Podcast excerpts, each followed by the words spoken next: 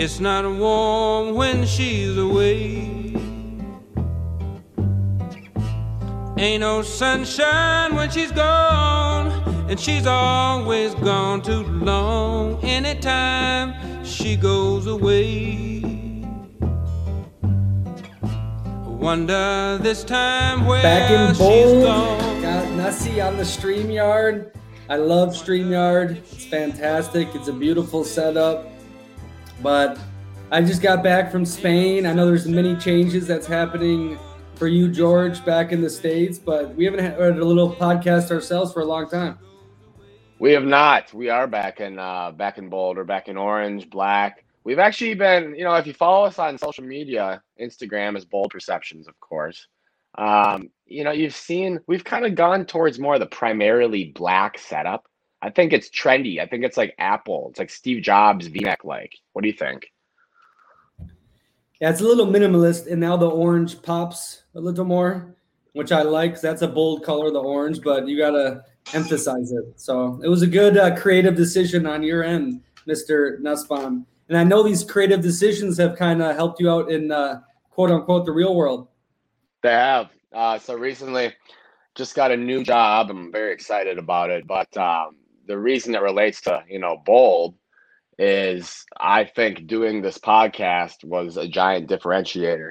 I just told you I had a couple different interviews, a few. It was a, it was a long process, and I thought I was dead in the water. I thought I was just, uh, you know, a dead fish floating along a stream, going with emotions, floating, group thinking. No, I don't group think. Don't do that shit.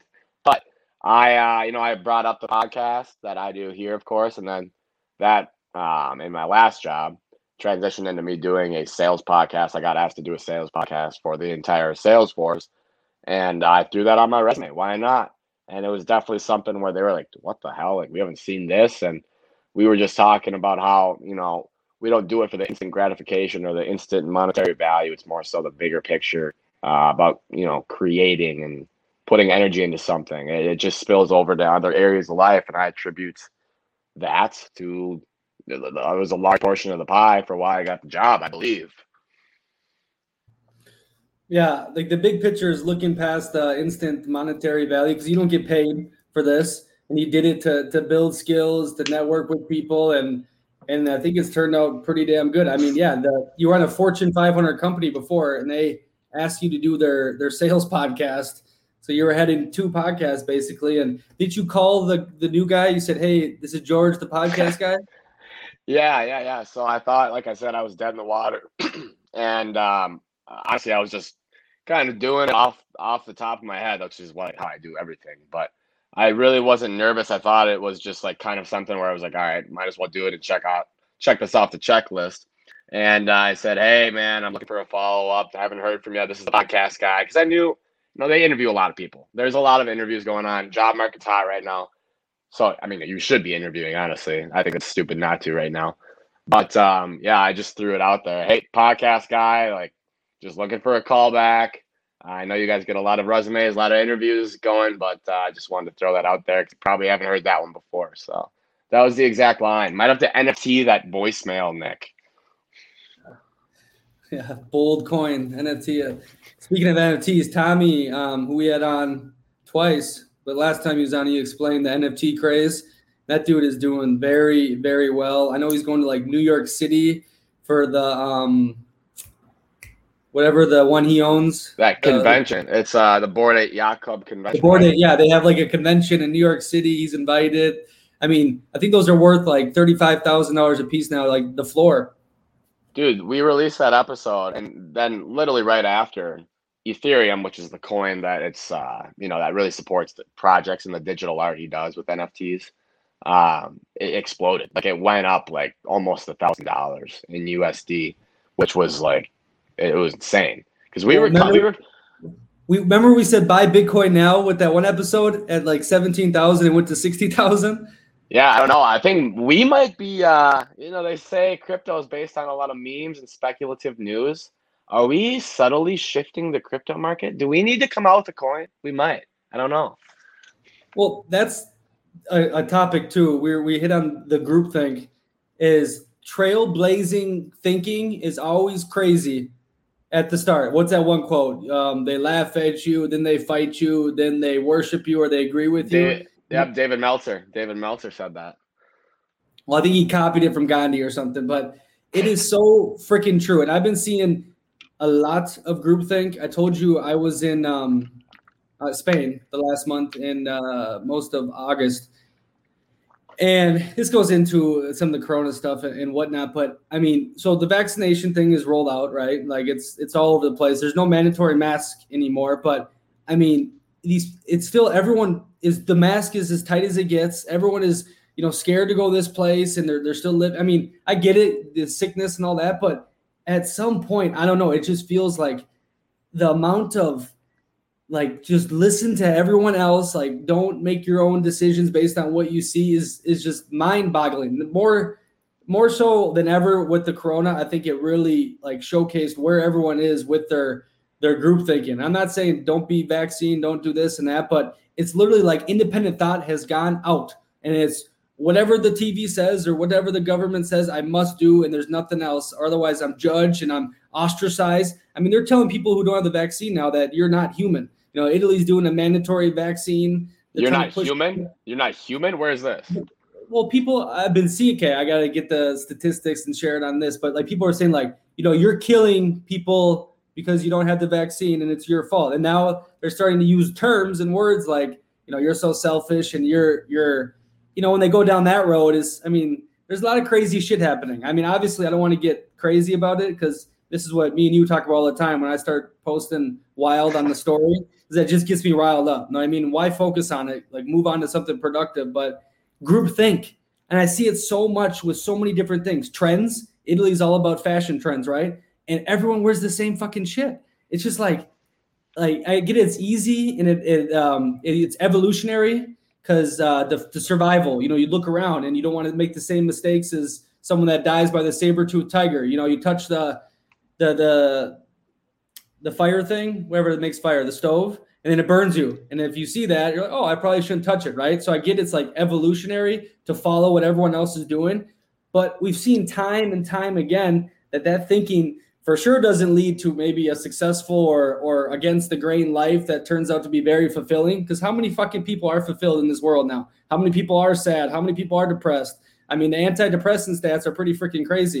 You know what I mean? So I just think we see it so many different times that this group thinking doesn't pan out the way you thought it would. I went on a little rant. No, it's a good rant. I actually, I like the group think topic because, uh, I mean, I've talked about this in uh, recent episodes, but my thing used to be, you know, I wanted to be liked by as many people as possible. Uh, London, like a chameleon. And so when you first start um, doing things consciously that you consider against the grain, the natural human condition, especially where I was coming from mentally, was to kind of worry about what others would think, right? Because, you know, I want everybody to like me. And I still do, obviously. Like, I'm an extrovert. I'm a social guy. I want to be liked. Who doesn't? But it's uh, it's interesting when you start doing things that are kind of considered the minority or against the grain. Um, now I, like, look at decisions I make. And not only do I not think about, not only do I not really care as much about what people might be saying but about it negatively, but it's almost a good thing when I see that. Like, that signifies to me that I'm doing something that is considered bold. And uh, you just you don't, you don't want to be, you know, in the in the majority anymore, I feel like, especially with, you know, what everything that's going on in the world. I, I just think that that signifies, if people are talking shit about it, that you're on the right path. But at the same time, Nick, we always have this conversation. You don't want to be bold just for the sake of being bold and different, right? Like, what what's the what's the healthy balance? What's the, what's an indicator to you that you are making, like, a healthy bold decision? Because no, obviously you, you you don't want to be a murderer, and yeah, nobody murders people. That's bold, like, you know what I mean? No, it's one hundred percent. And I wish I like knew the total answer to that, but I totally agree. When I was younger, it was more like to do something opposite just to be opposite. You know what I mean? I mean, what is a, a healthy bold? A healthy bold is, I think it's when you feel good. I think when you do something that's wrong, you're going to know it, it feels wrong in your gut. Or someone close to you that you trust that cares about you will say, hey, you know, that's something maybe a little off, like a close friend, a family member, not people that say, oh, no, don't go do that, that's too scary. But like someone that has always had your back or that you look to for guidance is like, hey, man, maybe take a step back. But I think it's better to crash the car to see how fast you can go and then learn from it. Obviously, you don't want to crash the car so bad you end up in jail or something really stupid. But you should know like that high end of a risk. But a healthy bold has got to be, okay, damn, that felt good. You know, a healthy bold is, okay, I, I skipped the party with uh, the friends that go every weekend. I went and worked out. Like, I think you're going to feel good from that, right? Like your body, like you're going to, know what I mean? So some sort of uh, internal feeling. And then I think when you go too, too far or, or a, a bad bold, you know, your your parent or your, your mentor is going to be like, okay, you know, slow down. But if, I want to make a point to this groupthink shit and how much – it seems like the public is always behind. You know, they, they crucified the guy that said that the, the sun didn't go around the earth. You know what I mean? Galileo, he was the worst person in the world.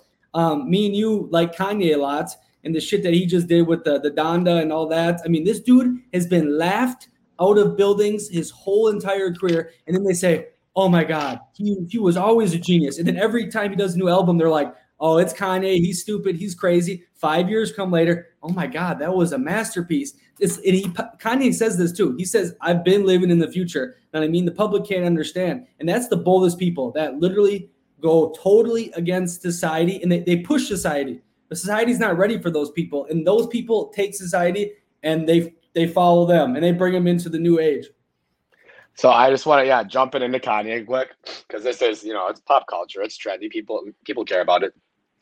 So Kanye and Drake, obviously both just dropped. Kanye, it, Drake has always been in the moment, instant gratification. I, I I love Drake too, by the way. Drake's always been instant gratification in the moment guy. He'll break records on streaming on the first day, first week, whatever. Like it's always in the now. Drake rides a wave that's popular and just perfects it. That's what he does. He has a million radio, radio hits. Just that's what he does. He's the master of it. He's with the memes. He's with the culture.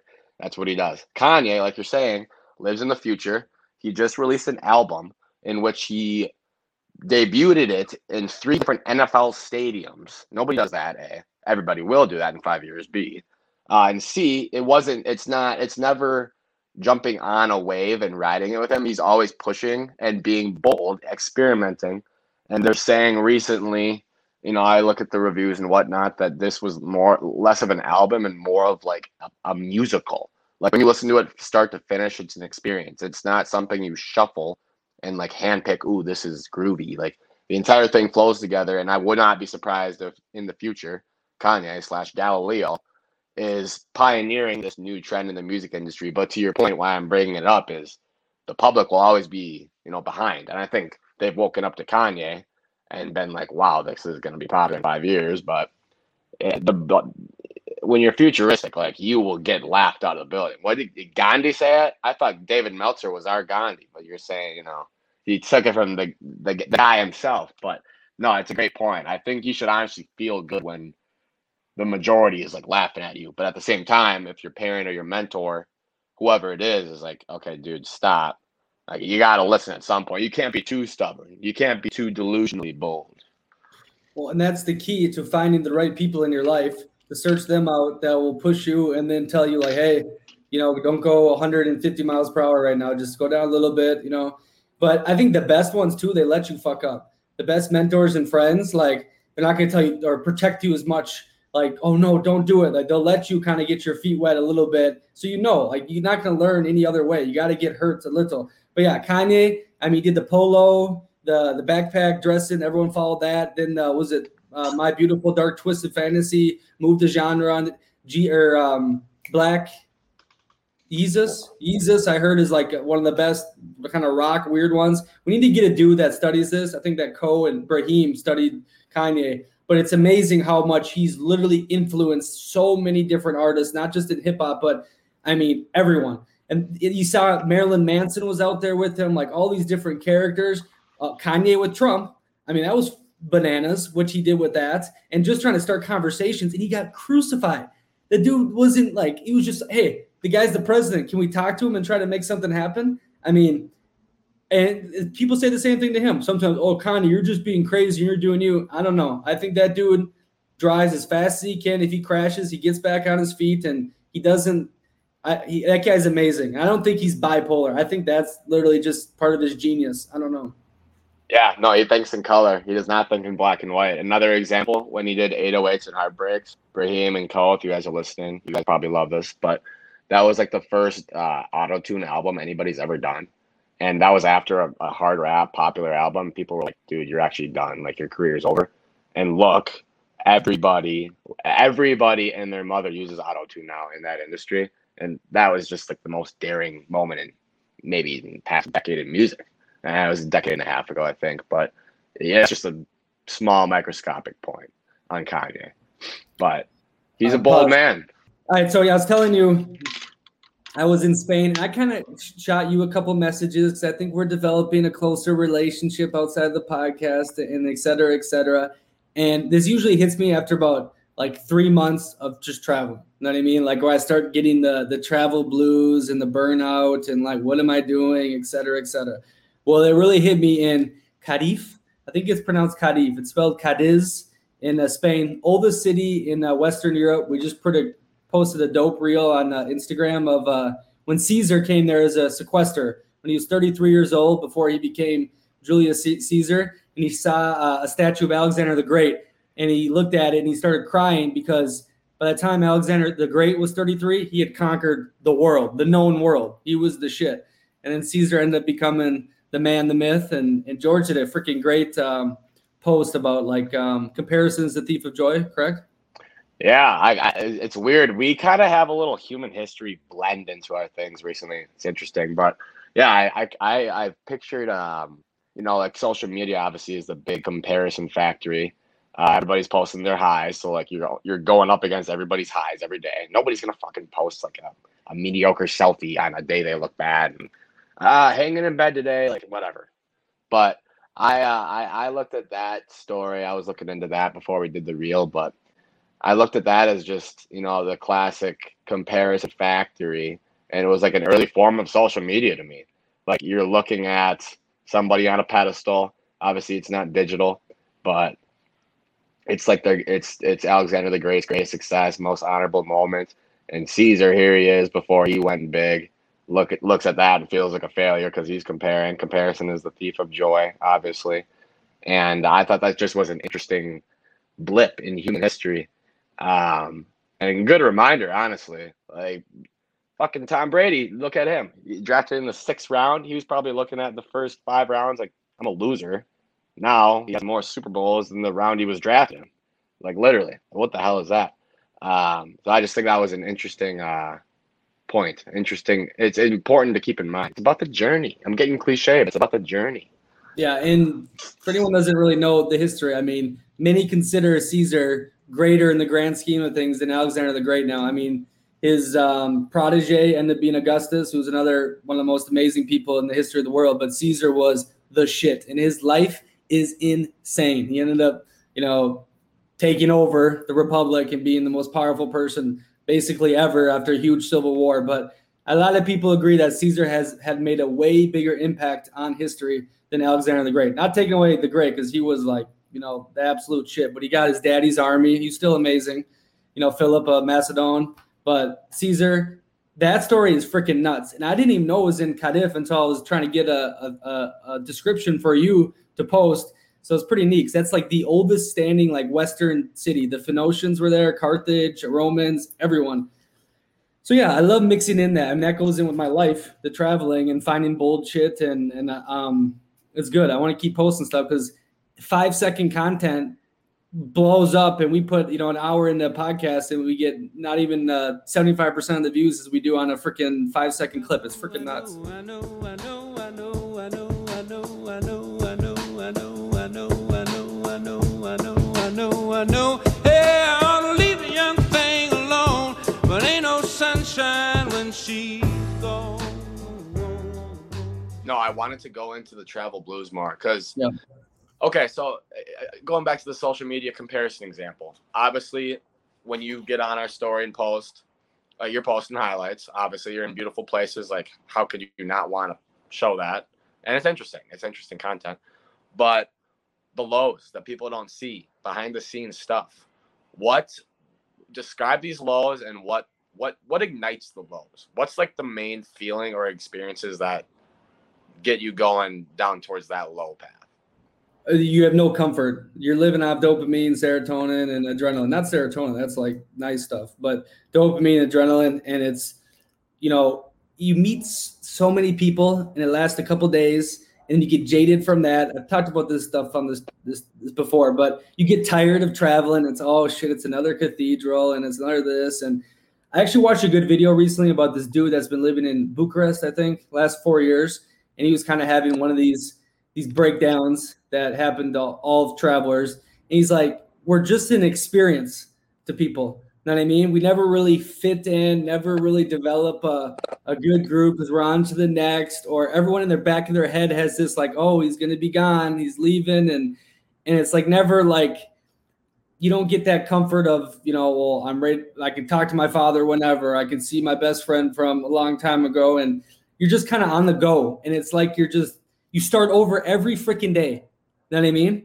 One day I'm with the sexiest girl in the city, walking into a club, no one telling me to do shit, having the time of my life. The next day I'm all by myself in a fucking hostel with the weirdo fifty year old that is scared of everything with his mask on. I mean, it's like, it's just a freaking roller coaster. It makes no sense, but I mean, it helps you really figure out, like, a lot of people define themselves on their external things.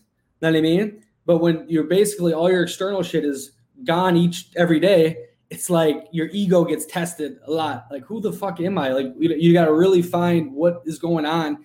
And obviously, it's like a rubber band. You know what I mean? You get stretched. Oh my, I'm getting high. I'm getting high. It's amazing. And then poof, snap. You're like, oh shit. And you got to keep going and going. And it just it takes a lot of energy out of you. And when you have no one that really gives a fuck about you in person. Luckily, got FaceTime and stuff. It's like, damn. And then you start questioning everything. You know what I mean? And then you get more pissed off because you look around and there's people in the summertime working seven days a week, fourteen hours uh, a day for seven euros an hour. And you're like, why am I depressed? Why am I sad? I'm doing whatever the fuck I want in foreign places, seeing beautiful people, beautiful beaches, eating great food. And I'm sad. That's like, a, it, it compounds. Like, what? Why? Why am I being like this? But like I've said, you just, you get more experience on dealing with it. And then you wake up the next day or the day after, you're like, okay, fuck, thank God I'm free. I can do what I want, et cetera, et cetera. But I don't know. It's just a compound of many different things. But I think it, it comes down to comfort, you know, with relationships, with places, with routines. You need to get routines and, and things like that. And also you start filling holes, metaphorically and literally. Know what I mean? And, and in Spain, I was trying to fill it with pussy, and it it gets old big time. You know, instead of I need to work out, I figure I need to work out more because that's a great thing for for dudes and endorphins, and really focus on like a mission. You know, like uh, uh, business or bold perceptions and all that stuff. But when you start filling it with booze and women and and things that are uh, instant gratification, you know, it, it's a slippery slope. Does that answer your question? Yes, it does. I was laughing at that. We, yeah, we had that FaceTime recently where uh, you, I felt like you ran into that wall where it was just, it was the slippery slope, A and B. It just, uh, it reached a point where you were like, okay, well now, like now what, you know what I mean?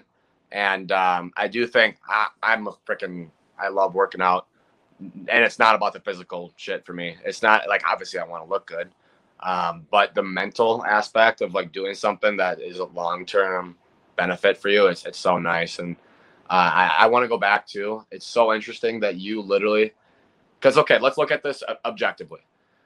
The people that would benefit the most from having external, external belongings and or status, you know, are, are people like you, okay? You're a good-looking quarterback, let's be real. Don't be smiling too big over there, but you're a good-looking quarterback.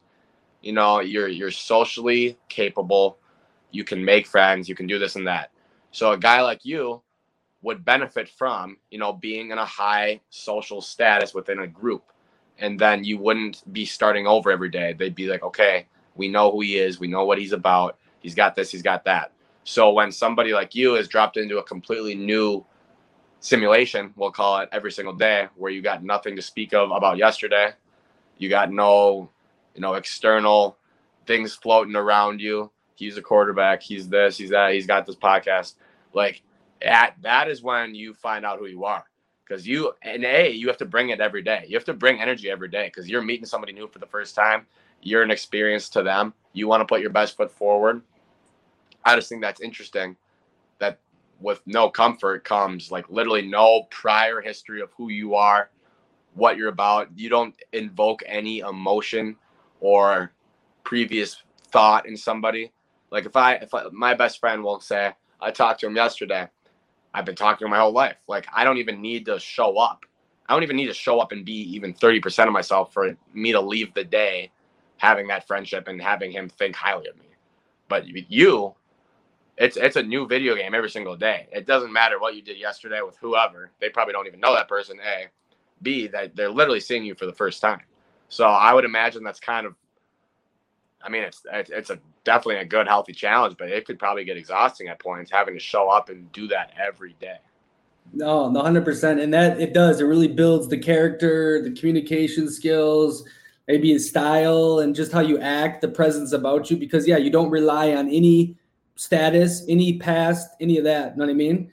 And a lot of people that, you're right, do this traveling are kind of like loners or lone wolves that maybe are running away from different things and, and trying to find themselves and, and be these different people here. But yeah, it is very interesting. And I think I do it because the comfort, like I just start dying when I'm in comfort and I got to get out of the comfort and, and get the adrenaline pumping. Cause you know, even when I hit these lows and I go find my comfort after a week or so, I'm like, okay, enough. I had enough. Like I'm itching to get moving and itching to, to do new experiences. But even if I found a little spot and I had my little high status and, and people knew me and whatever, I had my comfort, you don't get the highs of this life.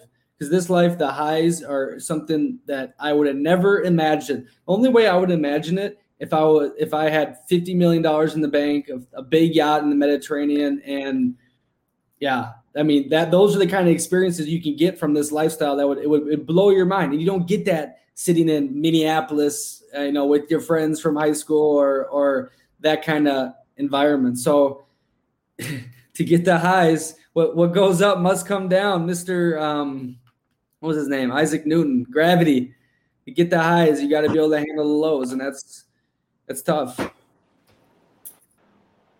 When you have your highs, your best days, when you feel like you're clicking on all cylinders, when you feel like a well-oiled machine, and like you exude the, you know, the status and the power. You know, let's be real. People want power. People want status. People want to be liked. It's just natural human conditions. It's not, it's nothing bad. I want all those things too. But when you feel like you are putting on, well, not, not a show because you're being yourself every day because you have to. But when you feel like you're really clicking, you feel magnetic. You feel like you're you're living your affirmations. I like that one. I, I do. I am charming and magnetic every day. I love that one. Um, how do you how do you get to that point? What what do you what are your indicators? I'm I'm curious. This is a good conversation because it's it's obvious. It's so obvious sometimes. You have momentum. You have social momentum. You can't touch it. You can't feel it, but you, you feel. You know. You know. You know it's there. Flow. Flow state. Flow state. Um, I think for me, it's waking up early. I Why? Need that. I, my brain, my body works better. Like, you know, you wake up or when you wake up without the alarm and you just have a rock hard morning wood.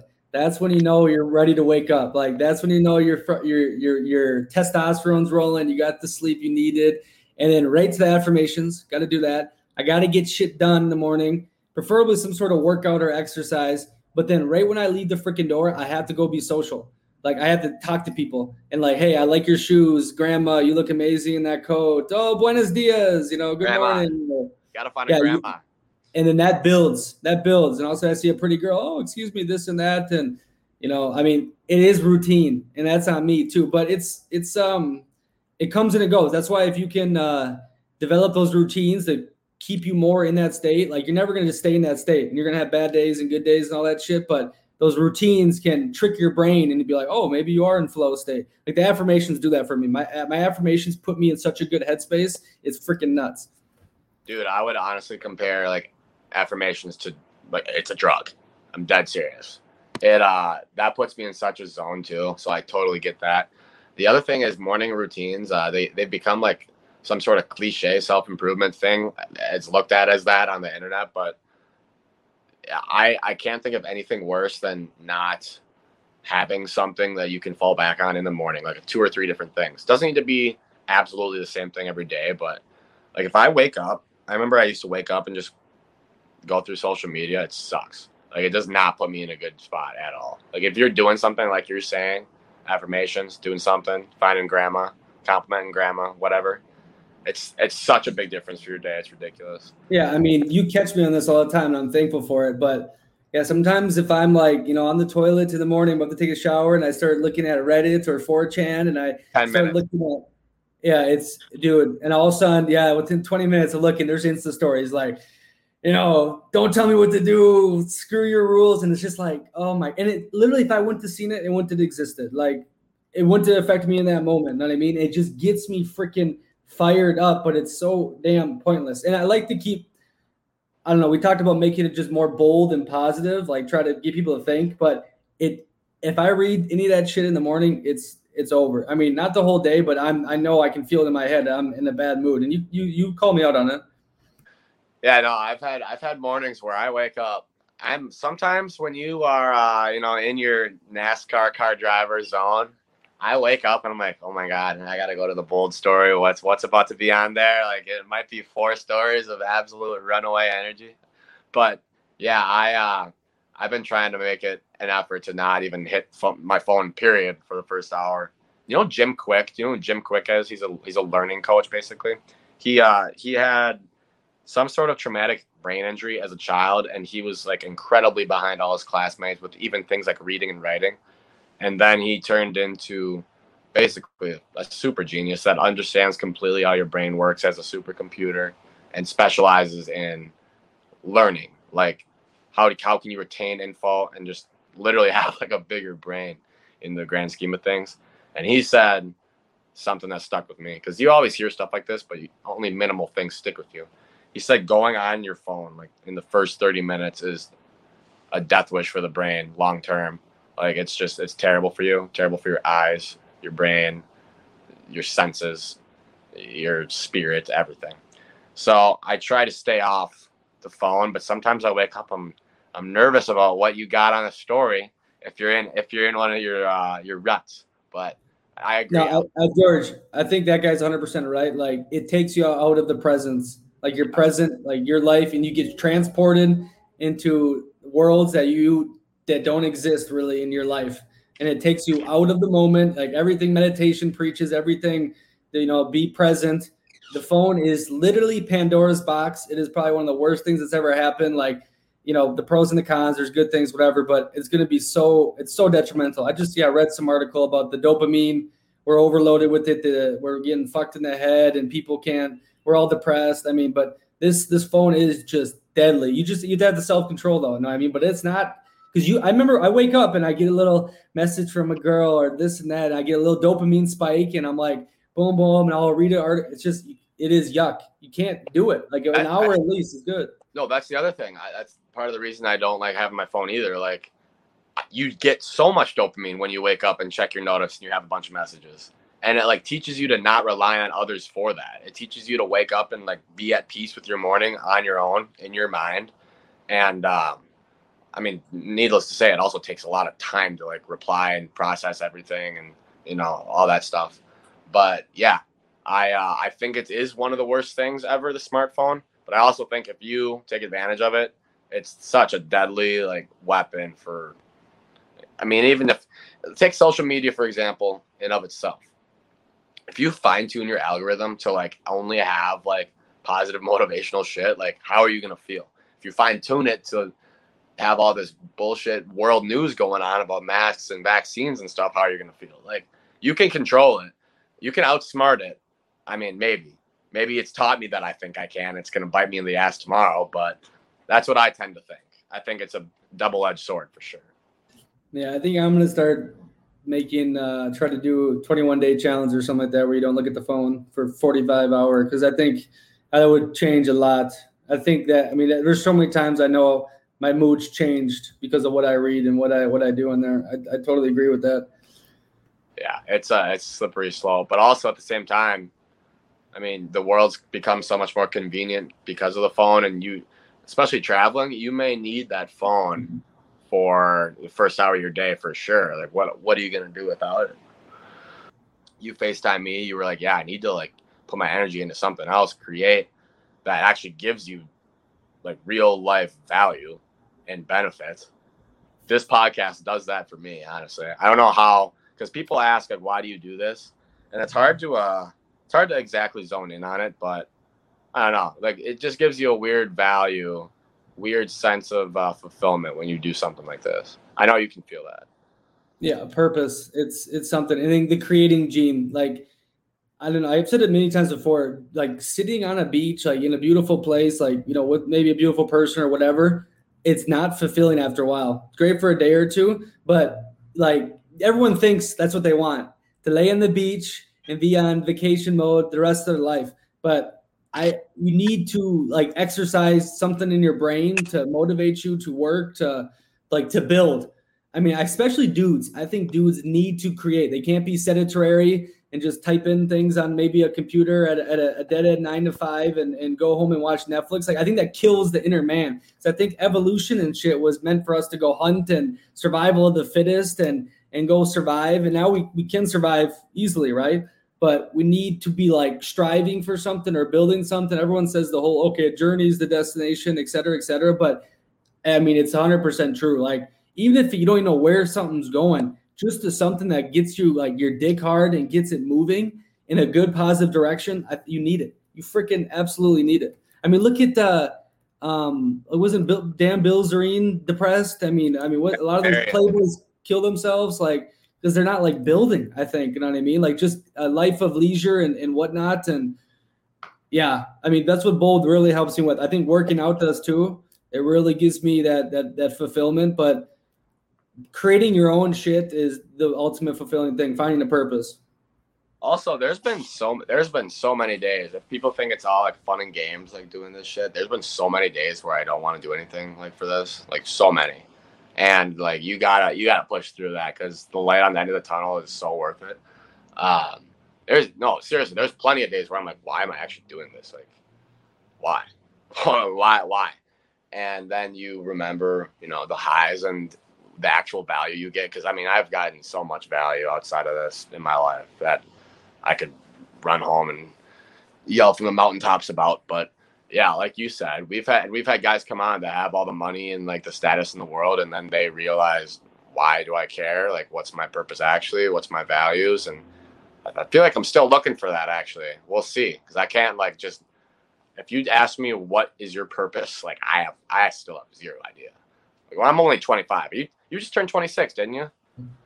Yeah. No, I think, um, but everyone that says to find the purpose, just try a bunch of shit, you know, and just keep doing it. And it, it comes to you, et cetera, as long as you're creating and, and doing something. But you know, like you said, the people we've had on or, you know, people I've met that have lots of money and shit, like, like I felt the exact same way, like uh, in my travel burnout. It's like, I'm quote unquote living the dream. I'm young. I'm having great times in foreign places, you know, doing amazing stuff. And at some points I'm like, what the fuck? Like, I don't feel good. Why is this? And I told you the compound thing or whatever, but it is because like, you just need to, something's got to motivate you to wake up in the morning, not just, you know, drinking and, and womanizing and traveling. Yeah. And I mean, there's no universally accepted right answer for that either. Like purpose wise. I mean, everybody's different. Every, every human being is different. We're getting a little cheesy, but it, it is interesting how, uh, how literally there's no there's no carbon copy of you. Like there's there's literally nobody like you in the world. That's that's so I saw something like really cheesy on TikTok about that the other day, but it, that's just interesting. Like your chances of becoming an actual walking organism were already one in a million, you know, at, at, with the whole conception bit going on. But uh, that's wild that you you are an N F T. You are a unique N F T walking around. Man, maybe N F T is the future of uh, human reproduction. We don't know because nobody can copy you, Nick. Nobody can, uh, you know, get all your wires cooking the exact same way in your brain and put them in another person. It's interesting.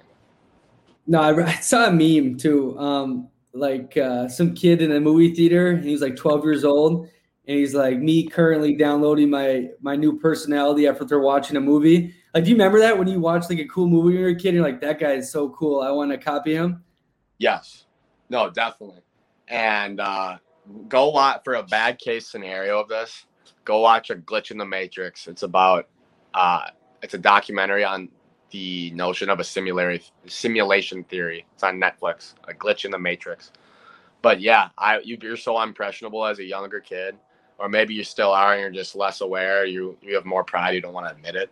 But yeah, you go to a movie and it would stick with you for like years. You dress different. You were Dennis Rodman. Dennis Rodman was your guy for that. I don't know. I, I'm trying to think of who my guy was, but. Um, yeah, I think you're right too. When I'm, when I'm traveling, it's the same shit. No one knows anyone. So the conversations pretty much go the same, and it's just, oh, blah, blah, blase, blase, blase. Um, I don't think, yeah, I don't want to get into this now, because I want to do that one thing about what I've learned my way through um, Europe and uh, Mexico and North America or wherever. I want to do that episode and like the lessons, and, you know, not just like, oh my God, you know, th- but I've, I've seen so much shit that would like, I, it, cause when you grow up, you, you, you're taught like uh, the Disney thing, you know what I mean? And the soulmates and, and all that. And all of a sudden you start seeing reality, and it gets shattered in your face. And now like the older people have no freaking clue what it's like now. You're just talking about these dating apps and Instagram and all that stuff. Like that's I said, I don't know.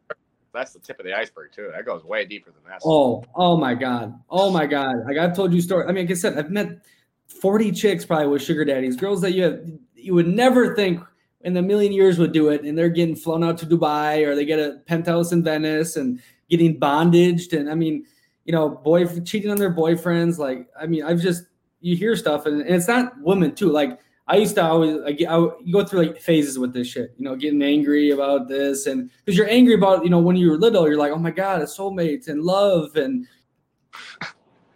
well, it makes sense, the survival of the fit, and why the woman would want to be with the stronger man to survive. And, and you know, that's all like the, the dual mating strategies. This is all the red pill stuff, know what I mean? But like you can read about it, and then you can experience it. And when you experience it, it's very, it's like, like uh, The Selfish Gene um, by Richard Dawkins. That kind of like explains, I think, a lot of it. Not the red pill stuff, but like, you know, how how nature works, and maybe it's not all sunshine and, and rainbows, but it is what it is. You know what I mean? And I guess that can make you jaded or set you free on one end. That sounds interesting. By Richard Dawkins, you said? Yeah, the famous atheist guy. I mean, I don't really buy into his stuff, but the book um, is very interesting. And he kind of talks about why we're here, what we did with evolution, and the survival of the fit, and you know, procreation, and, you know, why people act certain ways to survive. And yeah, pretty interesting. With a name like Dick Dawkins, I'm going to suspect you're atheist. So that's interesting. But hey, no, no, no, that's the other thing though. That's, uh, that's a good point. So you just say, yeah, Selfish Gene, he's an atheist. A lot of people just be like, nope, not reading it. Not reading it because he's atheist. But I think something healthy is to read both sides of things, and then figure out what you actually believe in. Because I was about to ask you, you've seen a lot of different sides of different arguments from a young age. I remember I was sheltered as hell growing up, you know, and I was like, dude, I'm kind of scared of this kid. Like, he's like introducing me to shit that I don't I don't want in my world at all. But I think it's important. I think it's important to hear out both sides of the stories. It could be for politics. It could be for religion, uh, whatever it is.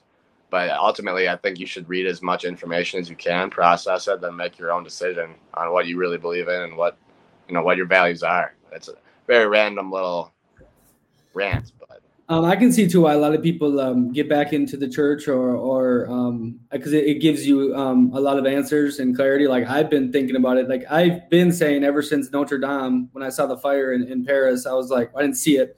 I was in Notre Dame, then I left, and then the fire happened. That kind of fucked me up. But um, I think I'm trying to get back in into the, the Christianity, because it is, it is like uh, um, comfort, you know, it's like, um, hey, there's some answers here, and you can give your problems to God and all that. And like, I like the messages and whatnot, but I think that it comes when like, cause obviously when you're younger, you, you, if you grow up in it, you believe in it. Right. And then you turn like uh, thirteen or twelve, you're like, the, the guy wasn't in the whale. The, the, he can't walk on water, Jesus. And then you become like a, an atheist, because that's, you know, whatever. This doesn't make sense. And then you Then I went through like the spiritual thing, you know, meditation, all that shit. And now I'm slowly getting back into, um, you know, Christianity and, you know, religion. Cause I think like what would that Karl Marx say? Like it's the religion is the opiate for the masses. Like exactly what it is. You know what I mean? Like, fuck, I don't want to worry about all this stuff and go crazy. Just give it to God. But then you don't want to be stupid either and, and fuck up your life. Cause, oh, everything's in God's hands and I'm going to get married through the state and et cetera, et cetera. No, I've heard a lot of crazy stories about guys who have done really bad things and girls, um, like finding Jesus, right, or finding God. And uh, I don't know if it's because they're panicking and they need to feel, you know, the opioid of the masses. That's a great phrase. They just want to be able to give their problems and write it off, you know, write it off on the uh, the taxes religiously. Or if they're like they've grown up, they've seen things, they've done things, and they've had realizations. Nobody will ever have the right answer, obviously. But I just think it's an interesting um, human trend. Like you see people go to jail and find God, and like, yeah, like a cop out. Like it's a yeah. yeah is it a cop out or is yeah. it like a deep realization? Yeah, I bet a lot. I bet a lot of them for sure. You know what I mean? Like it's the easy way out. Like le- least path resistance instead of working on themselves and righting their wrongs. But no, I, obviously, I think it's like I'm talking about it right now. You know what I mean? But a lot right. of people um, in this red pill space did that. They did like a one eighty. Now they go live on a hill. And they only they they're monks to God, and like it's a deep rabbit hole. So anyone goes down there, like just be careful. I think a lot of it is very good for life and like understanding people. I mean, they talk about, you know, the forty-eight laws of power. A lot of them are freaking clowns, right? But you know, real human nature, and that's what I talk to you about a lot, and I try to bring on this podcast is like that's what I feel I see. I feel I get to see the world without a mask on because I'm a foreigner. I'm here for one day, two days. Like the world is. There's no one hiding in front of me. It's just real type shit. You know what I mean? And when you see that stuff, it's like, yeah, you see the most beautiful things in the world and it's amazing, but you also see the worst parts of humanity and, and et cetera, et cetera. And, and it makes you like, it's just a roller coaster. You know what I mean? Cause like, okay, where you're, where you live right now and what you're doing, a lot of people got masks on. Maybe when you and your boys are sitting around, you can take it off and do whatever, but you go to your old nine to five, you got a fucking mask on. You go to your gym, you put your mask on, you go to, you know, your old uh, high school bar, know what I mean? And he, just think about this every freaking day. I'm out di- a different thing. Like we talked right, about. Let me, let me make it clear that I do not go to my old high school bar. I do go to my gym. But yeah, that's what I'm saying. Like I saw, I think I, I see the without the mask shit. And I talk about the mask thing all the time. No, but one hundred percent, one hundred percent. You, even if you got like, I got a great freaking group of friends, right? Love them. I'm not crying either. That was just snorting. But I love them. They're great guys. Uh, but like obviously in between, even like this is for any social structure. Okay. Like there's masks, whether you think it or not. Like I, I got a mask on. Yeah, of course I have a mask on. There's other people that I'm around at all times where de- like deep down, I care about what they think about me. Like it's impossible to not like you want to impress people. You just do. So it's very interesting to step back and think like, how would I really live if like actually didn't matter to anybody else? And I actually don't think people think about you as much as you think they do, period. So that should just that should that should that should signal to you that why wouldn't you do whatever you want to do anyways? Because like you think people are talking and care about you, and I don't know if they do. A couple people do, but that's crazy, that point that you've probably never experienced. Well, I mean, when you're all alone, maybe what uh yeah with what no one would think. You've never experienced that, right? Yeah. No, and that's most no, no. people. Because So I went to Saint Thomas, University of Saint Thomas, great place, was around a ton of successful people. And I attribute a lot of, I don't know, my, my successes to who I grew up around there. But like still, even still, like you're friends with a lot of people from college and like you have a network and you kind of want to stay in good standing. You want to impress people and know what I mean? So at times you're not going to be out there. You know, I've I've gotten better on that spectrum, maybe worse compared to, or not not compared, but depending on how you view it, worse or better. But I just have like drifted away from the status quo, I would say. Um, but at the same time, you're still subliminally in your mind, like, what are people going to think about this, that? But that's a that's a whole another conversation. No, but the whole thing, like, it's trippy that most people, they never experience what it's like to be with no one that knows them and, and like just by themselves all alone to see like what they truly are. I mean, with That's, no mask on. Well, the hypnotherapist we just had on, Farah, which was a crazy experience, by the way. That's a whole other conversation too. Um, but she she was saying, like, the number one thing people need is relationships. Like, they need connection. Like, they have to have it. So does that go hand in hand with, you know, taking the mask off? Because if you, if you really were uh, unapologetically just yourself, no mask, don't give a fuck, would that, would that hinder your relationships that supposedly you need? I don't know. I don't know. Or would that make you more magnetic because you're being yourself? Because you're genuinely yourself compared to a lot of people I know. Maybe you put a mask on for me because I like that you're yourself. Who the fuck knows? But I think uh, I think it's an interesting conversation. Because ultimately, what are you looking for? You want the connection, or would you rather be yourself? I don't know. It, it, well, I mean, being yourself too doesn't mean you're a total jackass. I mean, I guess some people are, but usually you got internal problems if you take your mask off and you're a total ass. Yeah. You know what I mean? So I would hope that's that's not the case, but it's interesting. It is interesting shit. The hypnotherapy, I'm glad you did that. Shit's amazing. But, oh, what I was going to make the final point here is it is fascinating. So I'm on, like, one extreme trying to find comfort, but you're doing it good where you have, like, the comfort, but you are getting out of it and, and taking the, the um what is it called? The uncomfortness. Like, I'm on one end and I'm trying to find some comfort to balance it, and you're on the other end doing the same thing, getting the – The crazy, I can't even fucking no, explain it. No, no, yeah, that's a good point. We're, uh, yeah, it's like vice versa almost. Yeah, because I have, I have all the comfort I could possibly need. I live in a house with two of my best buddies, and three of my best buddies just live, moved in next door. I don't even think I've told you that. So I have, I have five guys right here. Like, what I'm literally looking at their house right now. Your family, your family's close by. My family's close by. I got, I got everything. I got everything I need in terms of comfort, but I'm also trying to find things to, like, get out of that, to push myself, to start, like, I don't know, just altering the routine. I remember Joey Bradley, Living for a Living, probably six episodes, seven episodes ago. He said, just tweak something in your routine every day. And it's a, like, literally take even just a different drive home. And it's crazy what happens. So I'm just trying to, I'm trying to spice it up a little bit. Um, This podcast is an amazing way to do that. Like, even sitting down and having this conversation, you get in, like, a weird zone where you're like, damn, things, a lot of different things matter, I'm realizing. So it's, uh, it's interesting. And you're looking for, you know, like, routine, like working out, comfort, like things that you can point to and fall back on. Yeah. It's kind of like we're both experimenting and, and bouncing shit off and trying to find the, the perfect balance. Like, you know, a Venn I mean? diagram. Yeah, and uh, I think it's great for the listeners to to see that and hear, and that's why it's, it's a good good mesh. So, like, learn from my shit, learn from George's shit, put it together, and we're we're we're doing this crazy shit for you guys so you can find the perfect balance. I'm a guinea pig. I'm your guinea pig. You know, Nick's your guinea pig. I'm your guinea pig. I don't know which way you favor. It's like politics. Like, you know, one's left, one's right, and you got to see both sides, and you got to come in the middle. I don't know. Or if you just want to stay extreme. You get you get the nice jokes and happy podcast of George, and you get more of a reckless, in your face, fuck you, do a better guy when with my stuff. So oh, get a balance. You need you need both, a dose. You do. The yin and the yang. Who knew who knew it would come to this? I mean, one morning I'm waking up and I'm uh I'm storying about the ideal sl- hours of sleep, you know, find your fit for your sleep. Then I wake up and Nick's got, like, Obama with thunderbolts coming out of his head. You just don't know what you're going to get. Bold, baby. Living bold. Amazing. But, yeah, I think I'm I'm cashed out. I, I got all my bold uh, my bold jeans out here.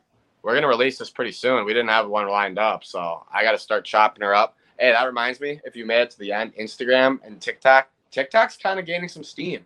I'm a TikTok guy. Uh, we need to get those those content clips on there for you. Follow us on there if you got it. And then Instagram is our main channel. We're going to start posting some more content on there, like the travel reels. I like that.